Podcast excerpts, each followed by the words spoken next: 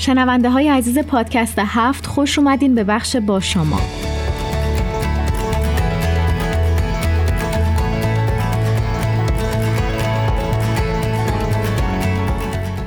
می‌دونین که این مشارکت و تعامل دو طرفه ما هست که این بخش یعنی با شما رو درست کرده. پس همچنان با ما در ارتباط باشید و فکر و نظرتون رو برای ما بفرستید.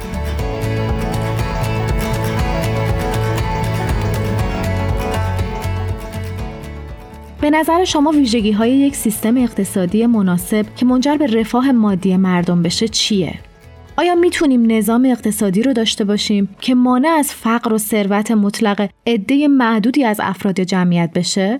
می‌دونین کلمات به خودی خود قشنگن اما بدون فهم عمیق از معنا و مفهومی که دارن صرفا همون کلمه قشنگ باقی میمونن مثل همین کلمه رفاه یه جایی راجبش میخوندم که رفاه هر بخش از مردم جهان به نحو جدایی ناپذیری با رفاه کل درآمیخته است. یعنی اینکه اگر یک گروه یا جمعیت بدون در نظر گرفتن آسایش بقیه فقط به رفاه خودش فکر کنه یا منافع اقتصادی که داره به دست میاره رو بدون توجه به آسیبش به محیط زیست که تامین کننده ی همه منابع ثروت جهان هست رو دنبال کنه این تاثیرش مستقیم رو حیات جمعی بشریت هست که دیده میشه.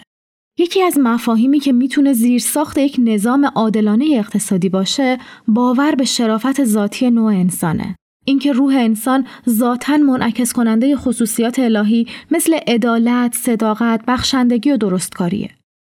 حالا این حیات اقتصادی عرصه‌ای برای ابراز این خصوصیت ها میشه عرصه ای که فرد رو صرفا یک واحد اقتصادی منفعت جو که همه تلاشش در زندگی باید کسب بیشتری از منابع و ثروت باشه رو تعریف نمی‌کنه.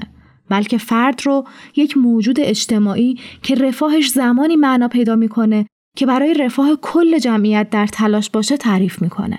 ثروت هم از همون کلمه هاست که با باز تعریفش کمک می‌کنه معنای زندگی فردی و جمعی ما تغییر کنه. ثروت باید به بشریت خدمت کنه. از چه طریقی کسب میشه و حتی صرف چی میشه صرف رفاه عموم مردم یا صرفا گروه خاص اولین موضوع نقش احیای روحانی و تثبیت صفات اخلاقی در سطح افراد، فرایندها، بازار و سازمان هاست. به نظرم بدون در نظر گرفتن این موارد نمیشه در خصوص سیستم های اقتصادی آینده صحبت کرد. از طرف دیگه مهمه که سوال چجوری مطرح میشه به نظرم موضوع فقط تقسیم عادلانه ثروت نیست تولید کارآمد تواندهی افراد برای مولد بودن بیشتر کردن تولید و ثروت و در نهایت بزرگ کردن کیک اقتصاد. اگر بیش از تقسیم عادلانه ثروت مهم نباشن کمتر از اون اهمیت ندارن.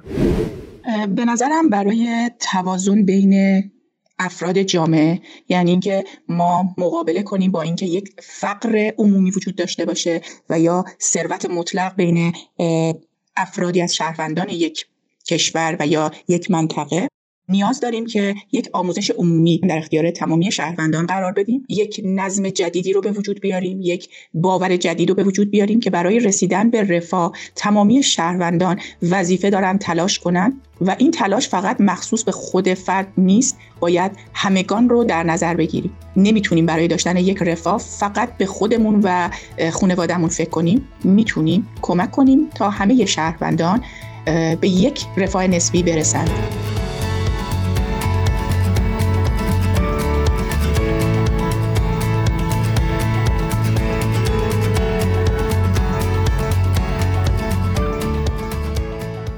می‌کنم این سیستم قبل از اینکه هر سازوکار یا عملکردی بخواد داشته باشه باید یک سری اصول و چارچوب های فکری رو برای خودش در نظر گرفته باشه. مثل اینکه این سیستم باور داشته باشه که انسان ذاتا شریف عزیزه و با عزت خلق شده و باید برای بهبود شرط زندگی هر انسانی تلاش کرد.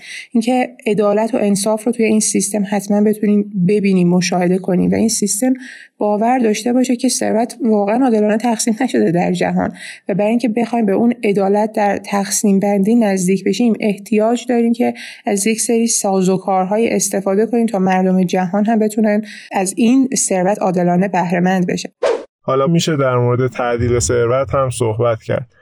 موضوع بخشندگی سهیم شدن کارمندان در سود شرکت ها اهمیت تحصیل به خصوص تحصیل دختران اهمیت یادگیری فن حرفه یا مهارت خاص اینا هم خیلی مهمه سیستم مالیاتی و استفاده درست از مالیات ها در جهت فرهنگسازی و بهبود بسترهای رشد اقتصادی هم مهمه.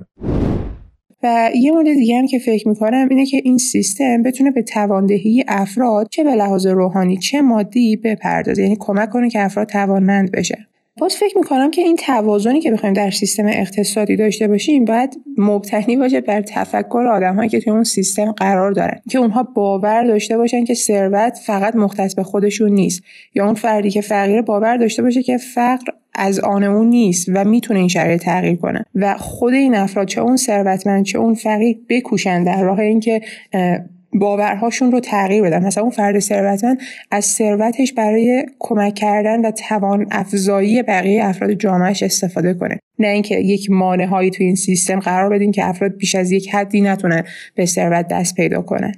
افراد، جوامع، سازمانها، بازار و همه عناصر درگیر یک سیستم اقتصادی باید آگاه باشند که رشد خودشون در گروه رشد بقیه است و با همین ذهنیت برای ایجاد فرصتهای برابر و ساخت عرصه هایی برای بروز خلاقیت تلاش کنند. قطعا برخی از این خصوصیات سیستم های اقتصادی جهانی خواهند بود ولی ها یا روش ها باید محلی باشند در جایی شاید تمرکز بیشتر اقتصاد در کشاورزی و بهسازی اون باشه در حالی که در جغرافی های دیگه تمرکز بر صنعت تکنولوژی یا چیزهای دیگه است. سیستم باید رویکرد جهانی داشته باشه.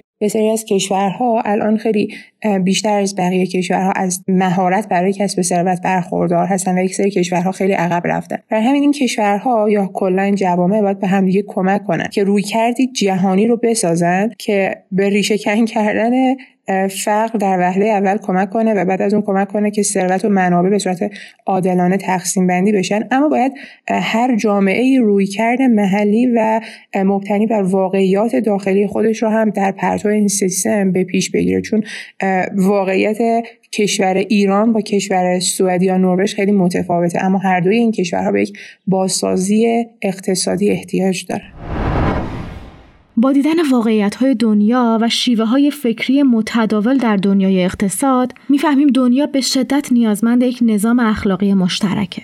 افراد، جوامع و مؤسسات باید یاد بگیرن که چطور در عمل می‌تونن رفاه جمعی رو از طریق خصوصیات روح انسانی مثل عدالت، سخاوت، همکاری یا مساعدت متقابل ترویج بدن.